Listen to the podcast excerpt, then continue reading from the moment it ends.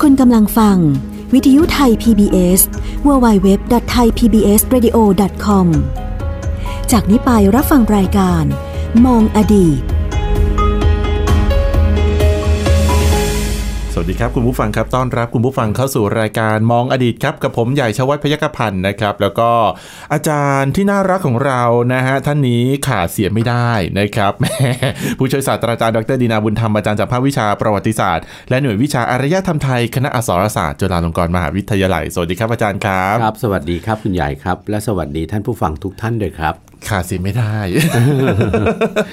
อะรับฟังได้หลากหลายช่องทางเลยนะครับ ไม่ว่าจะเป็นเว็บไซต์ www.thaipbsradio.com แล้วก็แอปพลิเคชัน on mobile นะครับ Thai PBS Radio ก็ได้ทั้งสดทั้งย้อนหลังเลยทีเดียวนะฮะ ที่สำคัญเอาไปศึกษาเอาไปฟังได้นะครับ หลายๆ คนบอกว่าอาจารย์ขี้เกียจอ่านหนังสือประวัติศาสตร์ ก็มาฟังเราสินะฮะนั่งนั่งเขาเรียกว่าอะไรนะ นั่งทำงานเพลินๆไปแล้วก็หูก็ฟังไปเอออืมนะครับอะ คุณผู้ฟังคุณผู้อ่าถามหน่อย ในชีวิตเคยไปเที่ยววัดไหนที่กรุงเทพมหานครไหมเอ่อวัดที่โด่งดังอะไรไหมอย่างเช่น วัดอรุณราชวรารามอ่าอืมครับนะฮะผมจำด้านหลังไม่ได้ผมไม่แน่ใจอ่าฮะครับก็ก็ถูกแล้วอ่าก็วัดอรุณราชวรารามครับผมแต่ว่าอะไรนะสร้อยสร้อยสร้ต่ออยท้าท้ายยซึ่งระบุ ฐานะของพระอารามเนี่ยอ่าฮะนะก็ไม่ต้องไปจำหรอกราชวรมหาวิหารน่ะนะเพราะเป็นพระอารามหลวงชั้นเอกอ๋อชั้นเอกสูงสุดเลยครับผมซึ่งซึ่งเป็นวัดที่พระมหากษัตริย์ทรงเอ่อบูรณะซ่อมสร้างครับผมโดยพระองค์เองคือพระบาทสมเด็จพระพุทธเลิศล่านภาลัยรัชกาลที่สองอืมใช่ไหมแต่ว่าวันนี้เนี่ยถ้าจะพูดถึงตัววัดเนี่ยนะครัฮะบหลายๆคนอาจจะไปเที่ยวแล้ว แต่ว่าเรามาพูดถึงอีกสิ่งหนึ่งที่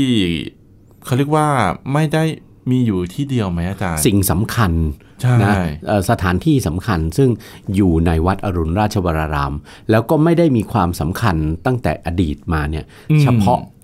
โดยเฉพาะสำหรับตัววัดเท่านั้นครับแต่มันเป็นความสำคัญที่สำคัญไปถึงกรุงเทพมหานครด้วยอืมถือว่าเป็นอะไรเป็นเป็นถ้าภาษาอังกฤษเขาใช้คำว่า landmark อ่า ใช่ไหมจุด checkpoint check-in เป็คนภูมิทัศน์สำคัญอ่าของกรุงเทพมหานครครับเป็นภูมิทัศน์สำคัญที่อยู่คู่กับขอบฟ้าของกรุงเทพมหานคร ต่างชาติถ้านึกนะถึง Bangkokภาพนี้จะโผล่ขึ้นมาทันภาพทีนี้จะต้องภาพสถานที่สำคัญในวัดอรุณราชวรารามแห่งนี้จะโผล่ขึ้นมาในอ่ามโนสำนึกใช่ไหมของชาวต่างชาติถูกที่รู้จักถูก ประเทศต้องไทยและกรุงเทพมหานครทันทีครับนั่นก็คือพระปรางครับผมวัดอรุณราชวรารามครับนะซึ่งครั้งหนึ่งเคยเป็นตราสัญลักษณ์ของกรุงเทพมหานครอืมมาเป็นเวลานานหลายทศวรรษทีเดียวครับนะครับนะก่อนที่กรุงเทพมหานครจะเปลี่ยนตราใหม่อ่าใช่ไหมได้ยังเคยได้ใช้พระปรางวัดอรุณราชวรารามเนี่ยเป็นเป็นตราสัญลักษณ์ครับและที่ผมสำคัญที่สุดหน่วยงานอีกหน่วยงานหนึ่งอืม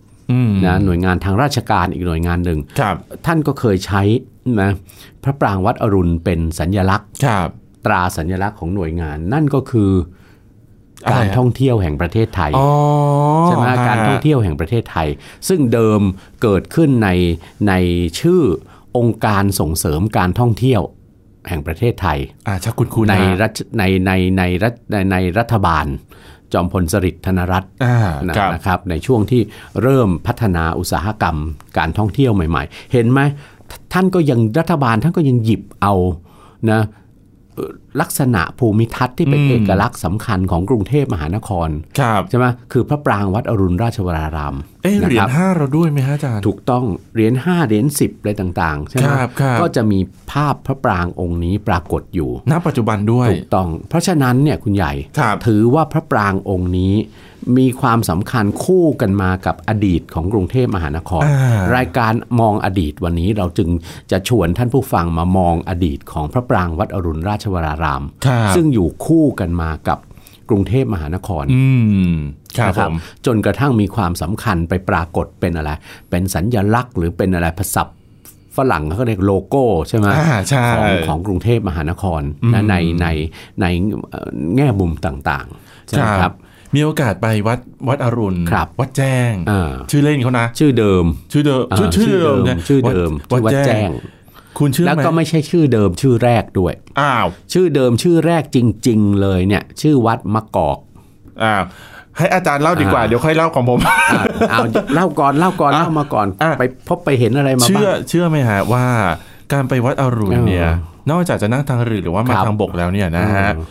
สิ่งหนึ่งที่เห็นความอุตสาหะก็คือความอุตสาหะของชาวต่างชาติที่มาครับ ทุกคนถามเสมอว่าเออจะไปวัดอรุณเนี่ยไปยังไงอะถูกต้อง ทั้งนี้ก็น่าจะเป็นเพราะเอ่อกิตติศัพท์ใช่ไหมอืมความงดงามความยิ่งใหญ่อลังการของพระครับปรางวัดอรุณเนี่ย มันไปปรากฏอยู่ในอะไร ไกด์บุ๊กอ่าใช่ไหมครับ หนังสือแนะแนะนำกรุงเทพมหานครครับใช่ไหมเอ่อโดยเฉพาะแนะนำกันในแง่มุมดีๆใช่ไหมใช่ว่ากรุงเทพมีอะไรเจริญหูเจริญตาจะโดยเฉพาะนักท่องเที่ยวที่มุ่งมายังกรุงเทพมหานครครับเพื่อจะมาศึกษาหาความรู้ครับมากกว่าจะต้องการมา มาอะไรนะ มามารับประโยชน์ในเรื่องเรื่องไม่เป็นเรื่องอ่าอะไรประมาณครับเนี้ยครับก็จะมุ่งไปหนึ่งในสถานที่สำคัญในกรุงเทพมหานคร ซึ่งสะท้อนอดีตของ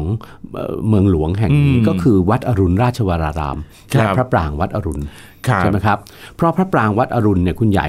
คุณใหญ่รู้ไหมว่าพระปรางวัดอรุณเนี่ยไม่ได้ปรากฏอยู่แค่ ในหนังสือนำเที่ยวในสารคดีนำเที่ยวกรุงเทพมหานคร ในยุคปัจจุบันเท่านั้นนะแล้วในอดีตล่ะในาจารย์อดีตตั้งแต่เราสร้างกรุงรัตนโกสินทร์มาเนี่ยอืมอย่างน้อยก็ตั้งแต่รัชกาลพระบาทสมเด็จพระนั่งเกล้าเจ้าอยู่หัวครับรัชกาลที่สามเนี่ยอ่านนะครับครับ ที่เวลานั้นเอ่อกล้องถ่ายรูปก็เริ่มมีแต่ยังไม่แพร่หลาย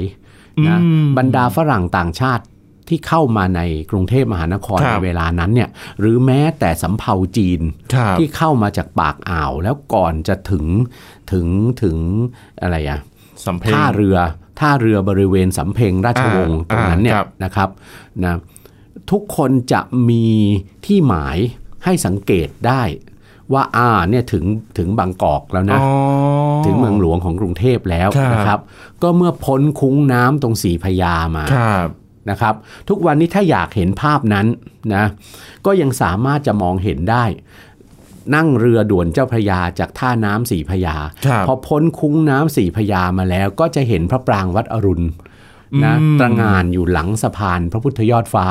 อ่ากับสะพานพระปกเกล้าใช่นะครับครับอันนั้นอะโบราณไม่มีสะพานก็ยิ่ง ทัศนวิสัยก็ยิ่งเป็นไงยิ่งดีชัดเจนเลยชัดเจนไหมใช่แต่ปัจจุบันอย่าไปมองผิดก็แล้วกัน เพราะว่าทำไมฮะมีตึกสูงคอนโดมิเนียมสูงๆที่มันที่มันสร้างเลยความสูงของพระปรางวัดอรุณไปแล้วเนี่ยนั่งตั้งแต่ซึ่งตรงนั้นเนี่ยอ่าใช่บอกให้เลยว่าเป็นทัศนวิสัยที่เอ่อนักวิชาการด้านสถาปัตยกรรมท่านมองว่ามันเป็นทัศนอุจจารอ่าใช่ ที่เป็นการสร้างตึกสูงขึ้นมาแข่งกับอะไร แข่งกับเขาเรียกอะไรนะ แข่งกับอะไรอะภูมิทัศน์ของอ่าพครัระบปรางวัดอรุณครับซึ่งโดดเด่นอยู่คู่กับขอบฟ้าของอืมกรุงเทพมหานครในทุกๆด้านครับอันนั้นคือถ้าถ้านั่งเรือเข้ามาจากปากอ่าวจากเมืองสมุทรปราการครับก็พ้นคุ้งน้ำนั้นมา เห็นพระปรางวัดอรุณเนี่ย นักเดินทางต่างชาติที่เข้ามาก็จะรู้ว่านี่คือถึงบางกอกแล้วอืมถึงใจกลางของอะไรของเมืองหลวงครับของของสยามประเทศแล้วใช่ไหมครับแต่ขณะเดียวกันถ้าคุณใหญ่มองนะครับ มองภูมิทัศน์ของพระปรางวัดอรุณ จากอีกด้านหนึ่งจากทิศตะวันออกครับนะจากฝั่งวัดโพฝั่งท่าเตียนเนี่ยครับคุณใหญ่ก็จะเห็นเอ่อความอลังการนะเอ่อภูมิทัศน์ ภาษาอังกฤษเขาใช้คำว่า perspective อืมใช่ไหมอีกมุมหนึ่งของของของพระปรางครับจากฝั่งแม่น้ำเจ้าพระยาฝั่งกรุงเทพอืมอืมก็จะเห็นว่าพระปรางก็จะอยู่คู่กับขอบฟ้าด้านทิศตะวันตกถูกต้องของกรุงเทพอีกเหมือนกัน ใช่ฮะสิ่งนี้ต้องต้องเรียนอย่างนี้เลยครับว่า เป็นพระราชดำริ ที่สะท้อนให้เห็นถึง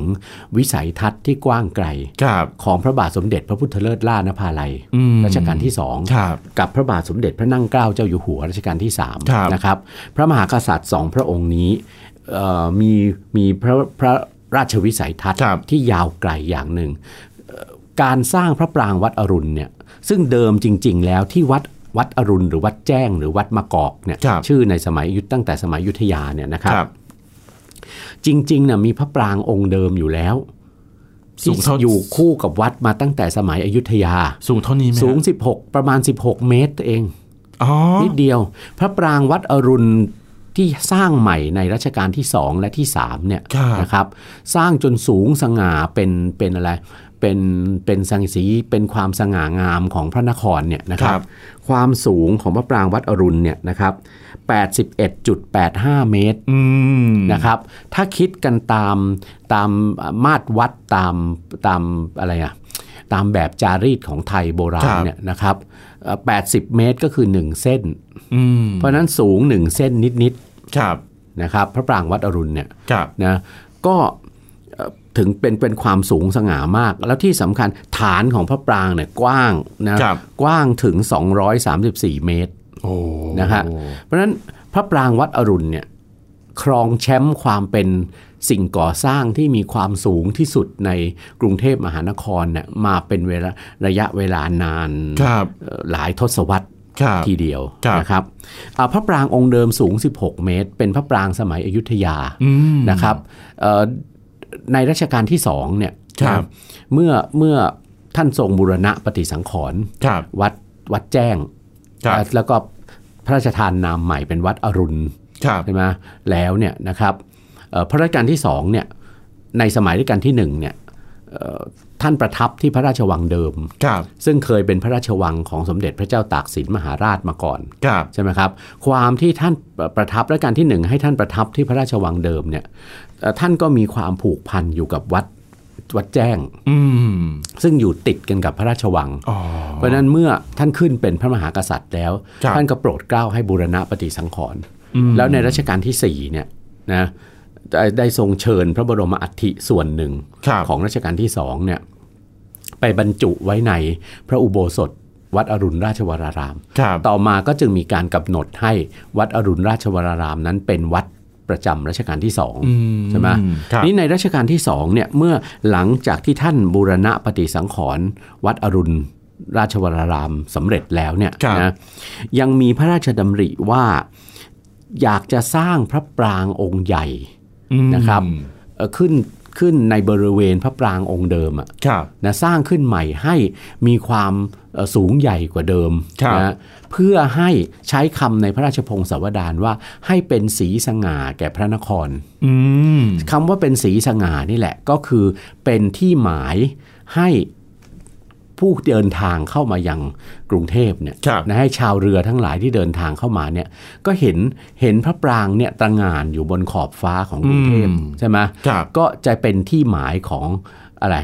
ความเป็นกรุงเทพอะครับมาถึงเรามาถึงกรุงเทพแล้วครับใช่ไหมนะครับอันนั้นเนี่ยเป็นพระราชประสงค์ครับไม่ได้มีพระราชประสงค์จะสร้างพระปรางองค์นี้ให้เป็นพระมหาธาตุอืม ที่สำคัญของพระนครเลยอ๋อนะครับให้เป็นไม่ได้ไม่ได้จะโปรดให้สร้างเป็นพระมหาธาตุสำหรับบรรจุพระบรมสารีริกธาตุครับนะเพราะเพราะในกรุงเทพมหานครมีพระมหาธาตุองเยค์อะสำคัญอยู่แล้วอ๋ออยู่ที่วัดมหาธาตุครับยุวราชรังสฤษฎ์ครับนะเอ่ออยู่ในพระเจดีย์ทองคอืมำนะครับ เพราะฉะนั้นพระปรางวัดอรุณเนี่ยท่านจะสร้างไว้ให้เป็นภาษาอังกฤษก็คือภาษาฝรั่งก็คือแลนด์มาร์กอะอ่ากรุงเทพ นะเอ่อมองจากทุกทิศทุกทางก็จะเห็นพระปรางตั้งเด่นสง่าอยู่ครับคนจะลงมาจากทางเหนือ จะลงไปไปปากอ่าวเมืองสมุทรปราการอ่าก็ต้องผ่านก็ก็จะต้องเห็นแต่แต่ระยะไกลเหมือนกันครับครับคนมาจากปากอ่าวก็เห็นแต่ระยะไกลครับก็จะรู้ได้ว่ามาถึงบางกอกแล้วอืมใช่ไหมแล้วที่สำคัญที่สุดนะพระปรางองค์นี้เนี่ย นะทรงพระราชดำริจะสร้างในปีพุทธศักราช 2363 ครับ ซึ่งเป็นช่วงเวลาท้ายรัชกาลแล้วของรัชกาลที่สองเนี่ยนะครับ ในรัชกาลที่สามเนี่ยในรัชกาลที่สองเนี่ยก็เลยทำได้แค่ปรับพื้นที่อ๋อนะฮะวัดกะพื้นที่ครับสำหรับการจะจะลงมือก่อสร้างครับก็สิ้นรัชกาลที่สองอืมนะครับรัชกาลที่สามท่านก็ต้องทรงรับนะ รับพระราชภาระอันเนี้ยต่อมาครับนะครับก็สร้างจนสำเร็จนะเอ่อลงมือใช่ไหมสร้างในต้นรัชกาลที่3นะคครัรับบเอ่อเสด็จพระราชดำเนินก่อพระฤกษ์คือวางศิลาฤกษ์อ๋ออะนะอ่าฮะเสด็จพระราชดำเนินก่อพระฤกษ์พระปรางองค์นี้ในวันที่ 2 กันยายนครับปี 2385ครับนะครับการสร้างดำเนินมาจนกระทั่งถึงปี 2394แปดสิบปห้ลายเก้รัสิบชสี่กาลที่เก้าปีเลยนะ3อ่าเก้าปีนะครับอืมนะแล้วก็ก็สำเร็จบริบูรณ์เป็นองค์พระปรางครับนะครับนะแต่ยังไม่สามารถยกยกยกฉัดอ่ายกยอดพระมหามงกุฎอ่าในรัชกาลรัชกาลที่สามสร้างทรงสร้างพระมหามงกุฎองค์หนึ่งครับนะสำหรับเอาไว้สวมบนยอดอืมยอดสูงสุดของพระปราง ที่เรียกว่ายอดนพสูรน่ะครับนะครับครับ นะเอ่อกว่าจะได้ยกขึ้นจริงอืมๆเวลาก็ล่วงมาถึงรัชกาลพระบาทสมเด็จพระจุลจอมเกล้าเจ้าอยู่หัวโอ้รัชกาลที่ห้านะเกิดอะไรซึ่งขึ้นฮะอาจารย์ตอนก็นั้นก็ไม่ได้มีพระปรางสำเร็จเป็นองค์พระปรางแล้วนะอืมเอ่อรวมทั้งอะไรเอ่อสิ่งก่อสร้างโดยรอบคือพระปรางทิศสี่องค์อ่าใช่ใช่ไหมครับเอ่อมนดบทิศอีกสี่องค์อ่าใช่สำหรับประดิษฐานพระพุทธรูปครับสี่ปางครับปางประสูตร ตรัสรู้ประถมเทศนาและปรินิพพานครับใช่ไหมครับเอ่ออยู่โดยโดยโดยรอบองค์พระปรางเนี่ยนะอืมเอ่อแต่ว่าก็ไม่ทราบว่าว่าว่ามีเหตุอะไรอะอ๋อนะฮะแต่ว่าในรัชกาลที่5เนี่ยท่านก็โปรดเกล้าให้บูรณะอีกครั้งหนึ่งอืมตกแต่งองค์พระปรางอีกครั้งหนึ่ง และเสด็จพระราชดำเนินมาทรงยกยอดนพสูรอืมนะเอ่อในในในสมัยรัชกาลที่ครับ5ใช่ไหม เอ่อเท่ากับว่าตั้งแต่ปลายรัชกาลที่ 3 มานะขอบฟ้าของกรุงเทพมหานครนะครับมีพระปรางวัดอรุณราชวรารามใช่ไหมอ่าเอ่อโดดเด่นเป็นสีสง่าครับนะอย่างสมตามพระราชประสงค์นะอืมของของของอะไรพระบาทสมเด็จพระเจ้าอยู่หัวรัชกาลที่สองครับใช่ไหมครับ แล้วที่สำคัญที่สุดก็จะกลายเป็นอะไรนะ สิ่งก่อสร้างสำคัญ ใช่ไหมอืมที่คนต่างชาติซึ่งเดินทางเข้ามายังกรุงเทพมหานครเนี่ยครับนะต่างก็มุ่งหวังที่จะได้ไปชมอืมใช่ไหมครับเอ่อกันทั้งสิ้นครับนะเอ่อเพราะว่าบนพระปรางนั้นเนี่ยเอ่อสามารถที่จะขึ้นไปได้ตามฐานฐานที่เรียกว่าฐานประทักษิณอ่าชั้นต่างๆที่ที่ที่ซ้อนกันขึ้นไปถึง 3 ชั้นครับใช่ไหมครับ แล้วก็สามารถมองเห็นวิวทิวทัศน์ แต่ปัจจุบันนี้ปิดแล้วนะของกรุงเทพมหานครเอ่อใช่ปัจจุบันนี้ปัจจุบันนี้ก็ขึ้นไปได้แค่แค่แค่ระดับหนึ่ระงดับอะระดับหนึ่งระดับนหนึ่งก็ไม่ไม่ไม่ไม่ไม่เห็นอวิวญาตให้ขึ้นสูงไปกว่านั้นใช่อาจจะเป็นด้วยเหตุเรื่องของอะไร ปิดตั้งแต่บูรณะใหญ่ครั้งที่ผ่านมาเมื่อใช่เมื่อประมาณ2อสมปีที่ผ่านมาใช่นี้นะหลังจากน้ำท่วมใหญ่กรุงเทพไงอืมเมื่อปี 54เนี่ยครับนะเอ่อพระพระปรางวัดอรุณซึ่งอยู่ริมแม่น้ำเจ้าพระยาเนี่ยมีเขาเรียกนะมีร่องรอยต่างบางอย่างที่ที่ปรากฏการสุดตัวอ๋อเหรอนะฮะขององค์พระปรางเนี่ยเพราะฉะนั้นก็จะต้องมีการบูรณะใหญ่และเสริมความมั่นคง ใช่ไหมอาจารย์นะผมผมเคยทราบมาว่า เท่าเท่าที่อ่านมาครับผมเคยทราบมาว่า พระปรางวัดอรุณไม่มีเสาเข็ม แต่ใช้อะไรสักอย่างหนึ่งอ่า ซึ่งเป็นอะไรคุณใหญ่เป็นจริง ๆ แล้วเนี่ยการตอกเสาเข็มเนี่ยการตอกเสาเข็มเนี่ยมันเป็นเอ่อเทคโนโลยีใช่ไหมอ่าที่ที่มาจากโลกตะวันตก ใช่เสาเข็มซึ่งต้องมีการคิดคำนวณกันว่าจะต้องตอกลงไปซึ่งเป็นเสาหินหรือเสา ปูนเอ่อคอนกรีตหรือเสาเหล็กอะครับใช่ไหมที่จะต้องตอกลงไปเป็นรากฐานของอาคารและใช่สิ่งก่อสร้างเนี่ยจะต้องคิดกันว่าเอาถ้าสิ่งก่อสร้างสูงขเท่านี้นาดใหญ่เท่านี้จะสูงเท่านี้ครับเสาเข็มจะต้องตอกลึกเท่าไหร่อันนั้นมันเป็นวิทยาการตะวันตกวิทยาการอืมสมัยใหม่แล้วใช่ไหมครับแต่โบราณน่ะท่านไม่มีหรอก ท่านเพียงแต่ทำอะไรสองเสาเข็มมันไม่จำเป็นต้องมีหรอก เพียงแต่ว่าจำเป็นต้องทำอะไรให้ดีไว้อืม ทำรากฐานครับให้มั่นคงเอาไว้ แล้วรากฐานเนี้ยไม่ได้เฉพาะฐานที่ปรากฏอยู่บนระดับพื้นดินครับในในรากฐานที่อยู่ในระดับล่างครับคือคือใต้ดินลงไปเนี่ยก็ต้องวางรากฐานให้มั่นคงก่อนอืมใช่ไหมครับ แล้วจากนั้นก็ก็สามารถสร้างได้โดยโดยไม่ไม่มีอะไร แต่ว่าพระปรางวัดอรุณนั้นเนี่ยค รับรากฐานเดิมเนี่ยนะฮะความที่เป็นพื้นที่อยู่ริมแม่น้ำเลยใช่ไหมใช่เอ่อดินตรงนั้นต้องเป็นดินอ่อนโอ้ถูกไหมจริงๆดินครับตรงนั้นต้องเป็นดินอ่อน และเป็นดินที่เอ่อเป็นเป็นพื้นที่อยู่บริเวณแหละท้องคุ้งของแม่ครับน้ำเจ้าพระยาครับเป็นคุ้งน้ำที่เว้าเข้าไปแล้วน้ำกัดเซาะตลิ่งทุกปีอ๋อคือน้ำคือน้ำเบนเข้าหาวัดถูกต้องอ่าแล้วก็เอ่อแต่ตรงนั้นน่ะมันแก้วิธีได้ด้วยการลงเขื่อน ลงอืมถมเขื่อนหินเนี่ยครับน้ำก็ไม่กัดเซาะละครับแต่ว่ายังมีน้ำที่ซึมเข้าไปใต้ดินเนี่ยถูกคไหมรับครับแล้วก็เท่าทำให้ดินตรงนั้นเป็นดินอ่อนอืมไปสร้างเอ่อสิ่งก่อสร้างอะไรที่เป็นขนาดใหญ่เนี่ยถ้าไม่วางรากฐานกันดีครับๆก็จะมีผลให้เป็นไงได้โอนสุดเองตัวได้ครับสุดตัวได้ เพราะฉะนั้น ก็การวางรากฐานเนี่ยก็เป็นภูมิปัญญาครับสำคัญอย่างหนึ่งเลยของช่างไทยนะคครัรับบก็มีการใช้อะไรใช้โอ่งเนี่ยนะองค์อ่าองค์มังกรเนี่ยเหรอฮะใช้โอ่งโอ่งโอ่งเนี่ยโอ่งดินเผาเนี่ยแหละอ่านะครับ วางเป็นไม่ใช่ใบเดียวนะ เป็นร้อยร้อยๆใบอะอืมนะฮะวางเป็นรากฐานครับของฉันนะเพราะเพราะยังไงอะเอ่อ โองค์ดินเผาหรือโองค์โองค์หินอะไรต่าคงรัๆบเนี่ยครับมันเป็นของเบาไงอ่านะเป็นของเบาแล้วที่สำคัญที่สุดอะพื้นดินตรงนั้นซึ่งเป็นพื้นดินที่น้ำซึมอะครับนะเอ่อไอไอไอวัตถุอย่างโอ่งเนี่ยมันก็จะเป็นไงได้ มันก็จะยกระดับอืมขึ้นได้ตามอะไร การขึ้นลงของของระดับพื้นดินที่มีครับน้ำเข้ามาครับนะฮะ แล้วก็มีทั้งโอ่งมีทั้งอะไรซุงอืมใช่ไหมครับครับ แล้วก็มีทั้งสายโซ่ สายโซ่ขนาดใหญ่ที่รัดรัดรัราดกโอ่งฐานอยู่เนี่ยใช่อ่านะฮะจนกระทั่งว่าในการบูรณะของกรมศิลปากรเนี่ยนะครับครับพบว่าเอ่ออาศัยเพียงการเสริมความมั่นคงด้วยอะไร เทคนิควิทยาการสมัยใหม่ครับเท่านั้นก็จะพยุงองค์พระปรางให้อยู่ต่อไปได้อีกนานนับโอ้ศตวรรษคนสมัยก่อเป็นนเก่งภูมิขนาปัดญนี้ญาเลยเหรอที่ชาญฉลาดถูกต้อง ไม่เช่นนั้นแล้วจะสามารถสร้างสิ่งก่อสร้างที่เป็นไงคุณใหญ่ใหญ่สูงกันเป็นร้อยเมตรอย่างนั้นได้ยังไงอืมใช่ไหมครับนะก็อย่าประมาทครับภูมิปัญญาของบรรพบุรุษไทยในอดีตนานเห็นไหมใช่ไหมครับนะครับ อ่าอันเนี้ยเป็นเป็นเป็นและที่สำคัญที่สุดความสำคัญอีกสิ่งหนึ่งของพระปรางวัดอรุณคเนรัยบคุณใหญ่เอ่อในสมัยรัชกาลที่3เนี่ยหลังจากท่านสร้างท่านวัดกะพื้นที่เสร็จก็มีการต้องคิดแบบใช่ไหมใช่ในช่างก็จะต้องคิดแบบไปถวายให้ทอดพระเนตรว่า พระปรางองค์นี้ที่ว่าเป็นพระปรางองค์ใหญ่เนี่ยครับจะสร้างอย่างพระปรางสมัยอยุธยาอืม หรือไม่เช่นครับพระปรางวัดมหาธาตุพระปรางวัดราชบูรณะครับหรือพระปรางวัดชัยวัฒนารามเนี่ยครับนะจะสร้างเป็นพระปรางใหญ่อย่างนั้นขึ้นไปเลยหรือไม่นั้นในรัชกาลที่3เนี่ยท่านมีพระราชดำริใหม่ยังไงว่าค่อยๆสร้างให้องค์พระปรางเนี่ยสอบขึ้นไปจาก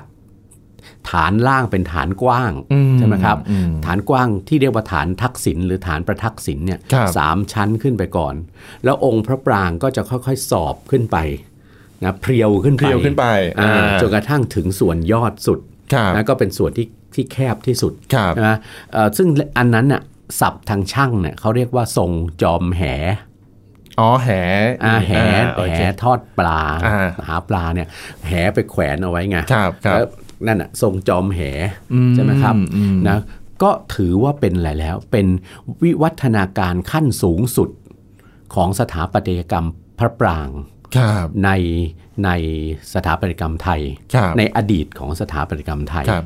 นะครับ ซึ่งแล้วก็เกิดเป็นพระปรางที่ไม่เคยมีการสร้างพระปรางได้สูงใหญ่เท่านั้นอีกแล้วอืมด้วยด้วยการออกแบบ วานวางโครงสร้างเอ่อพัฒนาการของของปรางเนี่ยจากสมัยอยุธยาเนี่ยปรางเป็นอะไรเป็นเป็นเป็นเป็นองค์ใหญ่ใช่ไหมใช่ ตรงขึ้นไปเลยตั้งแต่ฐานขึ้นไปถึงส่วนยอดเลยเนี่ยใช่นะฮะเอ่อในรัชกาลที่ 3 ท่านท่านไม่มีพระราชดำริอย่างนั้น ท่านอยากจะสร้างของที่มีวิวัฒนาการของงานช่าง แปลกใหม่ไม่เหมือนใครถูกต้องแล้วก็ออกมาเป็นวิวัฒนาการขั้นสูงสุดของปรางครับไทยนะครับอาจารย์นะผมถามนิดนึง ณปัจจุบันเนี่ยประเทศไทยเราทราบดีว่าพระปรางวัดอรุณเนี่ยนะก็คืออยู่ที่นี่แหละครับ ที่อื่นณปัจจุบันยังมีอยู่ไหมที่อื่นในที่นี้หมายความว่าอะไร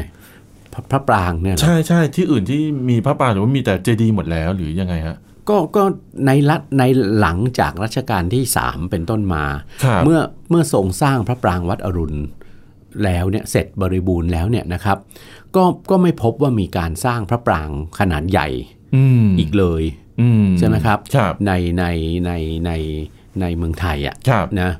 เอ่อก็รัชกาลต่อๆมา เช่นรัชกาลที่ 4 ที่ 5เนี่ยท่านก็ทรงสร้างเฉพาะพระเจดีย์อ่าใช่ใช่ไหมครับ พระเจดีย์ทรงลังกาครับใช่ไหมหรือทรงทรงระฆังคว่ำเนี่ยครับนะซึ่งรัชกาลที่ 4 ท่านมีพระราชดำริให้สร้างขึ้นเนี่ย นะครับอืมเป็นเป็นพระราชนิยมของท่านในในวัดธครรับรมยุติกานิกายเนี่ยครับแต่ก็จะไม่ได้เป็นพระเจดีย์ที่มีความสูงใหญ่อืมอย่างพระปรางวัดอรุณครับอีกแล้วเนี่ยครับนะครับเอ่อแล้วก็นอกจากนั้นเราก็จะพบว่าเอ่อพระปรางเนี่ยจริง ๆ มันไม่ได้เป็นความนิยมในสมัยรัตนโกสินทร์อืมมันจะนิยมสร้างกันจริงๆอะสร้างกันอย่างมากเลยในสมัยอยุธยาตอนต้นอ๋อฮะใช่ไหมเพราะว่าไทยเราเนี่ยไปรับแบบ นะของของพระปรางเนี่ยมาจากเขมรอ๋อครับเอ่อในในสถาปัตยกรรมเขมรโบราณ ซึ่งครับซึ่งท่านเอาไว้สร้างเทวาลัยใช่ไหมหรือปราสาทหินใช่ไหมอืมเอ่อถวายพระเป็นเจ้าในศาสนาพราหมณ์ครับพอเรามามาเปลี่ยนเนี่ยไทยเราในสมัยอยุธยารับมาเนี่ยนะเรารับเอามาเป็นพุทธปรางอืม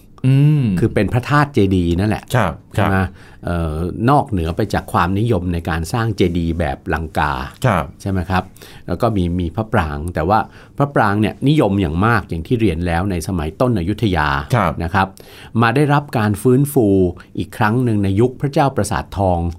ยุคกลางอืมอยุธยายุคกลางครับกลางค่อนไปทางปลายใช่ไหมครับก็กลายเป็นพระปรางวัดชัยวัฒนารามอืมแล้วก็ยังมีการสร้างพระปรางนะ ต่อลงมาในสมัยปลายอยุธยาครับแต่พระปรางในยุคปลายอยุธยาเนี่ยเอ่อจะเริ่มเป็นพระปรางที่มีสวดทรงบางขึ้นอืมนะสวดทรงเพรียวและบางขึ้นครับใช่ไหมครับแต่ก็ยังไม่ประสบความสำเร็จในการออกแบบก่อสร้างพระปรางขนาดสูงใหญ่ได้ถึงถึงขนาดเป็นเป็นเป็นถึงเมตรถึงเปอร์เซ็นต์เส้นหนึ่งเลยอะไรครับแบบนั้นอะเอ่อพระปรางวัดอรุณจึงถือว่าเป็นวิวัฒนาการขั้นสูงสุดแล้วนะครับอืมถ้ามองโครงสร้าง นะครับก็คือโครงสร้างเอ่อทำได้สูงสุด มองแผนผังด้านบนก็เป็นการจำลองอะไร ผังของจักรวาลใช่ไหมอืมตามซึ่งมีเขาพระสุเมนเป็นศูนย์กลางครับตามคติของ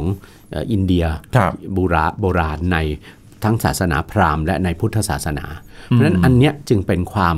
โดดเด่นและความสำคัญครับใช่ไหมของพระปรางค์วัดอรุณราชวราราม ที่มีมาในอดีตของเออ กรุงเทพมหานครเราอ่านนะครับแต่ว่าสุดท้ายยังไงแล้วพระปรางค์เนี่ยก็ยังคงเป็น landmark ที่สำคัญถูกต้องในสายตาของคนไทยแล้วก็ชาวต่างชาติอยู่ดีถูกต้องนะครับฮแล้วก็เป็นที่ที่เป็นอะไรชาวต่างชาติถือว่ามาไม่ถึงวัดอรุณก็เท่ากับมาไม่ถึงกรุงเทพ อย่างน้อยต้องมีรูปกับพระปรางวัดอรุณใช่กลับไปใช่ใช่ไหมครับใช่ฮะอย่างนั้นก็ต้องเซลฟี่บ้างล่ะหรือว่าถ่ายรูปอะไรกลับไปจะบ้างไปถึงวัดหรือจะเซลฟี่กันบนเรืออ่า ก็อีกแล้วแล้วแต่เนี่ยฮะอาจารย์สายสินเนี่ยจากวัดอรุณ ผมใส่มาเนี่ยนะและแต่ว่าเป็นหลักฐานว่าใช่ได้ไปวัดอรุณจริง ๆ แล้วไปวัดอรุณนะอาจารย์อ่าต้องไปลอดเอ่อพระแท่นบรรทมของพระเจ้าตักสินด้วยอ๋อเดี๋ยวนี้มีมีมีความเชื่อกันขนาดนั้นมีทีเดียวเออลบล้างเขาเรียกว่าอะไรนะ มนต์ดำนู่นเนี่ยเขาเขาโอ้เชื่อกันอย่างนี้เหรอครับผมก็ไปรอบมาสองรอบแล้วครับโอ้โหนะซึ่งอยู่ในวิหารน้อย ซึ่งอยู่หน้าพระปรางนั่นแหละถูกต้องครับซึ่งเอ่อ คุณใหญ่ทราบมานั่นน่ะคืออุโบสถหลังเก่าอ๋อเหรอฮะในสมัยอยุธยาก็ผมที่ก็ประดิษฐานเอ่อพระบรมรูปกับพระแท่นบรรทมของใช่สมเด็จพระเจ้าตากสินเนี่ยใช่นะครับครับผมเอาละฮะวันนี้หมดเวลาแล้วนะฮะขอบคุณทุกคนทุกท่านนะฮะที่ติดตามรับฟังนะครับวันนี้ผู้ช่วยศาสตราจารย์ดรดีนาบุญธรรมอาจารย์จากภาควิชาประวัติศาสตร์และหน่วยวิชาอารยธรรมไทย คณะอักษรศาสตร์จุฬาลงกรณ์มหาวิทยาลัย และผมใหญ่ชวัฒน์พยกพันธ์ลาไปก่อนครับ สวัสดีครับ สวัสดีครับติ ดตามรับฟังรายการย้อนหลังได้ที่เว็บไซต์และแอปพลิเคชัน